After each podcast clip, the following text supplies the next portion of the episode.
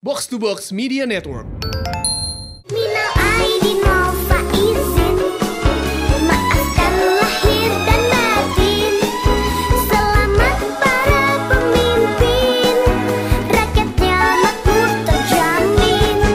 Kami menghimbau kepada rakyat di daerah Makassar tanggal 22 sampai 23, Medan 29 sampai 30, Jakarta 6 sampai 7. Kenapa itu, Abang? Ada audisi KDI. Iya. Ngapa jadi promo gituan? Kita enggak dibayar. Ya, hitung-hitung amal enggak apa-apa lah. Ya, mumpung masih dalam suasana lebaran. Betul. Walaupun besok udah ngantor. Betul. Pala udah puyeng ini mikirin, aduh, kayaknya emang besok punya kerjaan nih. Aduh. Emang besok kantornya? Bukan dari kemarin deh ngantor. Aduh, bagaimana ya? Daripada kita semakin mengeluh, mending kita opening dulu ini. Masih bareng gue Hap dan gue Buluk. Lo semua lagi pada dengerin podcast Pojokan.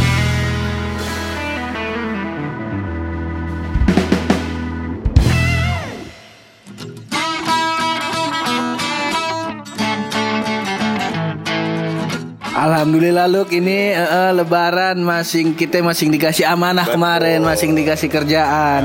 Ya sekarang masing bisa libur-libur mah ada. Cuman besok kita udah masuk kerja lagi nih masa lo. Barang sejam 2 jam ada libur. Makanya tadi gue himbau kepada masyarakat yang kagak mau hidupnya kayak kita, liburan kerja, terus habis nyari duit susah, THR cuman ngasih gocap. Tentu ada audisi KDI 6 sampai tanggal 7 di Jakarta. Kagak ngaruh juga tuh kayaknya. Kayaknya dari dulu yang ikut KDI kayaknya gue pantau-pantau kagak ada yang melejit begitu. Adanya ada si Nasar kan. Dia cuman inian kan apa namanya sensasi doang sama Musdalifah. Tapi kalau lu tahu Pur, itu ada Ramayana Parung. Nah, kenapa tuh? Itu sering meet and greet artis KDI kalau lu tahu. Gue kagak pernah lewat situ. Masa prestasi orang mah ikut Grammy, orang mah pengen gue internasional, ini manggung di Ramayana Parung. Masa lo emang tahapnya gitu. Agnes Monica juga sebelum gue internasional dulu manggungnya dulu di ITC. Gak ada. Zaman Agnes kecil kagak ada ITC. Kagak ada ITC itu baru tahun 2000-an. 2000-an sama 19 iya 2000-an kalau gue kagak salah. Anda jangan hoax Anda. Begitu maksud gue apa namanya Agnes Monica kan juga dulu ikut audisi kan. Audisinya di macam ITC, WTC gitu Pur. Habis entu dia main film. Iya. Main film. Film apaan? Ya. Tapi kalau gue nggak salah tersanjung apa gimana? Kagak ada. Kagak gue bilang kan ngaco. Kagak ada tersanjung. Kagak ada Agnes Monica. Tapi yang namanya prestasi hidup, ya kan mumpung masing lebaran juga ini kita harus hati kita harus bersih Luk. Sebab kenapa banyak hama-hama yang bikin hati kita kotor. Waduh. Salah satunya adalah mobil barunya Agen Halilintar. Gue bukan apa-apa Pur. Gue kalau gue gak salah buat beli mobilnya aja ini udah nyampah di YouTube 2 episode. Iya. Habis itu belum mobilnya dicuri sama Atha Halilintar, belum habis 24 jam dengan mobil baru. Ya kan. Akhirnya trending gue sih itu semua. Ya kan. Bukan gue dongkol. Gue gak dongkol. Gue seneng dia sukses. Cuman gue pengen jadinya. Iya masa lo, masa sabar hari nyetir pick up mulu. Iya, ngantar daging. Iya, kita juga pengen kayak begitu loh. Nah, cuman ngomongin lebaran kita ini sebenarnya enggak mau menyinggung tentang prestasi dunia ini loh. Ada yang lebih penting kita singgung ketimbang itu. Jadi kalau enggak salah waktu pas malam takbiran kemarin tuh gue baca berita ada yang bocah-bocah yang kejepit Transjakarta. Oh, ini kejepit Transjakarta. Ini kejepit Transjakarta sama apa? Bukan dia kejepit Transjakarta kejepit sama apa bukan. Jadi si anak ini dari Pasar Senen kalau nggak salah dia mau nompreng. Oh. Nompreng mau bahasa Betawinya nompreng dah gitu. Dia numpang mau naik bis gratisan. Cuman dia naiknya di atap. Transjakarta gitu. Nah terus lepas lewat ke flyover, ternyata karena jarak si Transjakartanya sama ujung flyovernya itu terowongan flyovernya itu sedikit, jadi pada kejepit lu. Dia lewat underpass maksudnya. Lewat underpass. So kan gitu. Masuk terowongan tuh, tapi karena Transjakarta bisnya tinggi. Yeah. Transjakarta kan nggak pakai Xenia tuh. Kagak apalagi pakai Ayla kakak.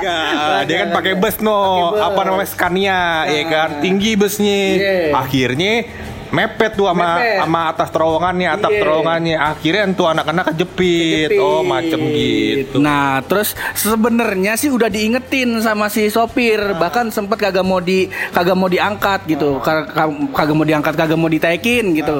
Nah, terus si anak ini malah malang di jalan,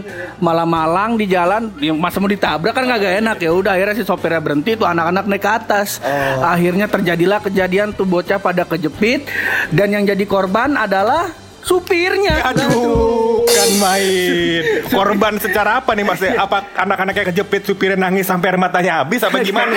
Kagak, jadi supirnya kena denda kalau nggak salah. Nih gue coba baca beritanya ya dari Detik ya. Iya. Jadi dendanya itu yang dikasih, yang diberatin ke si supirnya itu 1,2 juta loh. Waduh. Balik lagi ya. Itu sopirnya kagak salah. Emang bocahnya kagak punya pikiran. Iya. Nah, terus 1,2 juta terus sama kalau gue nggak salah sih waktu itu gue denger diskors nggak boleh bawa Transjakarta berapa hari, berapa minggu atau berapa bulan gitu. Ini kan ya secara nggak langsung ini apa namanya menghambat rezeki orang. Betul, gitu. Iya, gara-gara apa namanya cuman pengen unjuk gigi, pamer, pengen seru-seruan. Iya. Akhirnya yang jadi korban bukan dirinya sendiri doang, orang lain, umat manusia begitu, bukan main. Itu ya dianya yang bego, kita yang susah begitu. Bahasa orang Betawinya. Tapi gue juga punya cerita soal ini Put. Iya, gimana tuh? Karena kan gue sebenarnya dari kelas apa namanya SMA udah mau SMA udah mau kuliah. Udah, masa SMA mau SMP mundur dong.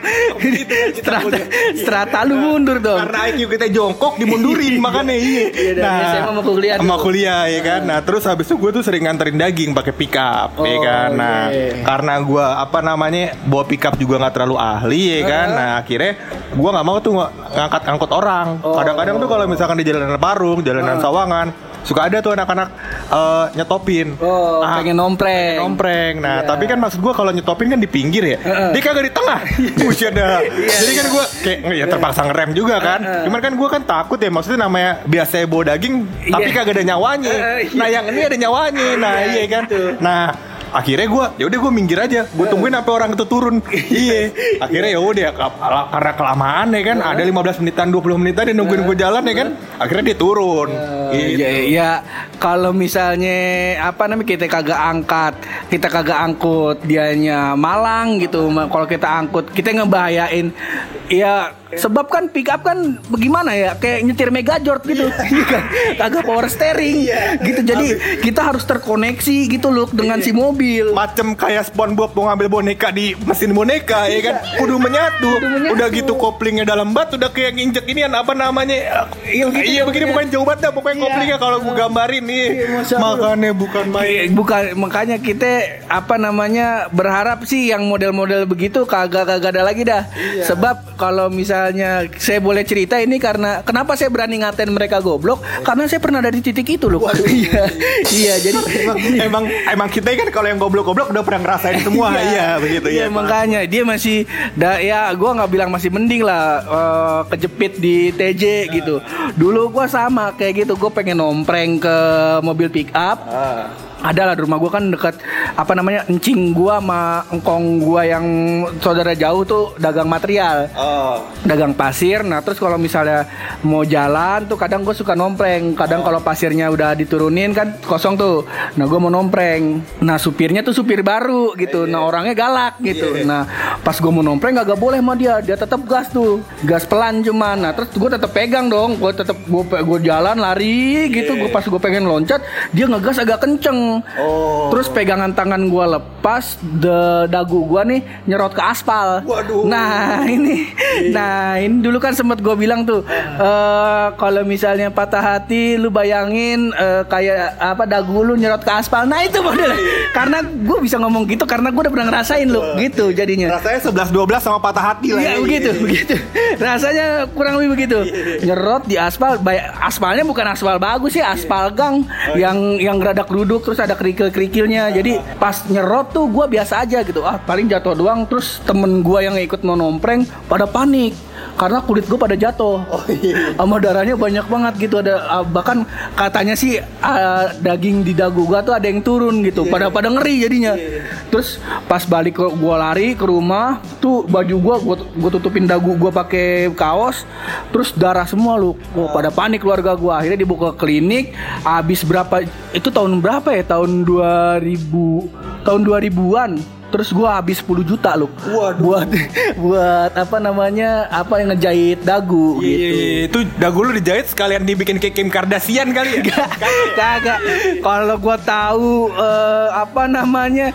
zaman sekarang trennya tuh kayak dagu ditajem-tajemin, Roy Kiyoshi mungkin sekalian aja modif. Iya, makanya udah kayak inian buah salak itu, Bu. Ya itu akhirnya gue belajar kalau misalnya kayak gitu-gituan tuh merugikan orang lain juga. Betul. Terus yang supir pick upnya engkong gue ini, yang saudara jauh gue ini, yang tadi gue yang nyetir pick up yang gue jatuh tuh akhirnya dipecat lu. Nah sekarang gue punya hutang moral lah sama dia. Gue yang salah, dianya yang jadi susah. Betul. Ya kan, bayangin di keluarga, dia lagi mikirin keluarganya, masa lu udah ngangkatin pasir gara-gara bocah doang jatuh ini. Sebuka kagak salah kita, salah dia. Keluarga kita besok mau makan apaan, masa gitu. Bukan main. Kalau ngomongin soal lu yang bego, gue yang rugi, ada lagi Pur. Ini kasus lama yang mungkin udah kasus bulanan lah ini. Soal pilot Vincent. Oh iya. Kita nggak mau nyinggung terlalu jauh ya.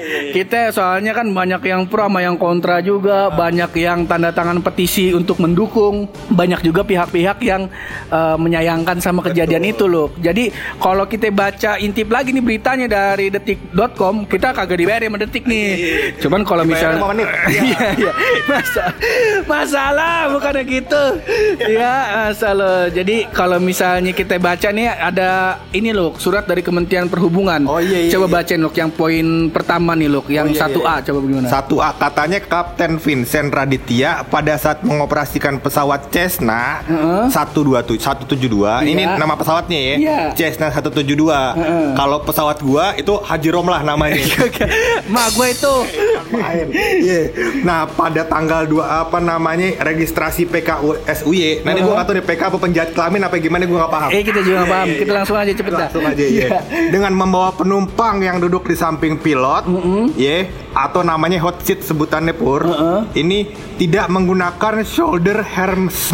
Apa itu? Shoulder harness. Iya, kita enggak tahu dah, pokoknya bahasa dia dah, kita enggak paham. Bakal jaga kayak seat belt begitu kali ya? Iya kali. Nah, sesuai ketentuan dalam CASR 91105 dan CASR 91107 begitu. Oh, begitu.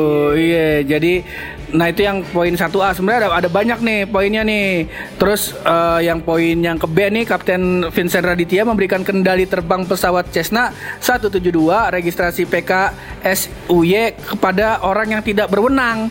Hal ini tidak sesuai dengan ketentuan dalam CASR 91.109A begitu loh. Nah, yang terakhir nih loh nih yang menurut gua paling jos nih. Kapten Vincent Raditya pada saat mengoperasikan pesawat Cessna 172 registrasi PK SUY dengan sengaja melakukan exercise G-force atau zero gravity kepada penumpang umum gitu. Waktu itu yang gue nonton tuh yang sama Limbad, yang Hilal Limbad reak. Kalau gue ngelihat ini nih, aduh gambarnya nih gimana ya? Gue takutnya kata-kata gue terlalu tajam ini. Soalnya ini kan pilotnya ganteng, kita kan jelek. Udah pasti kita yang kalah ini. Kalau gue ngelihat ini nih kayak orang ngeprank pocong, tau gak lo? Nah, atau orang ngeprank petasan. Nah, gue ngelihatnya sama nih kayak yang si Kapten Vincent ini.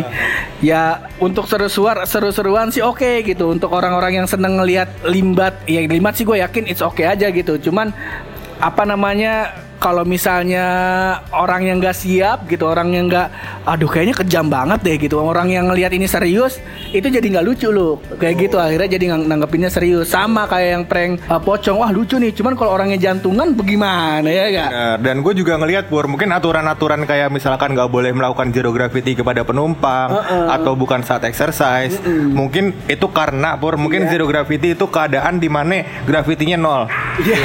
Itu cuma ditranslate doang. Ditranslate doang kambing. Bukan. Terus itu mungkin keadaan dimana mungkin si pesawat nih mati atau apa ya kan. Nah jadinya pilot harus melakukan itu dengan melakukan pemikiran panjang saat keadaan itu. Makanya dilakukannya waktu exercise aja, bukan buat main-main. Karena mungkin jadi bahaya. Iya, begitu. Betul. Nah terus ada yang bilang juga yang pro nih sama si apa pilot Vincent ini. Jadi karena itu dilakukan di atas ketinggian 10.000 kaki loh. Jadi kalau di atas ketinggian segitu tuh pilot tuh boleh misalnya makan di atas pesawat, makan terus berdiskusi sama si apa namanya partnernya, co-pilotnya tuh boleh.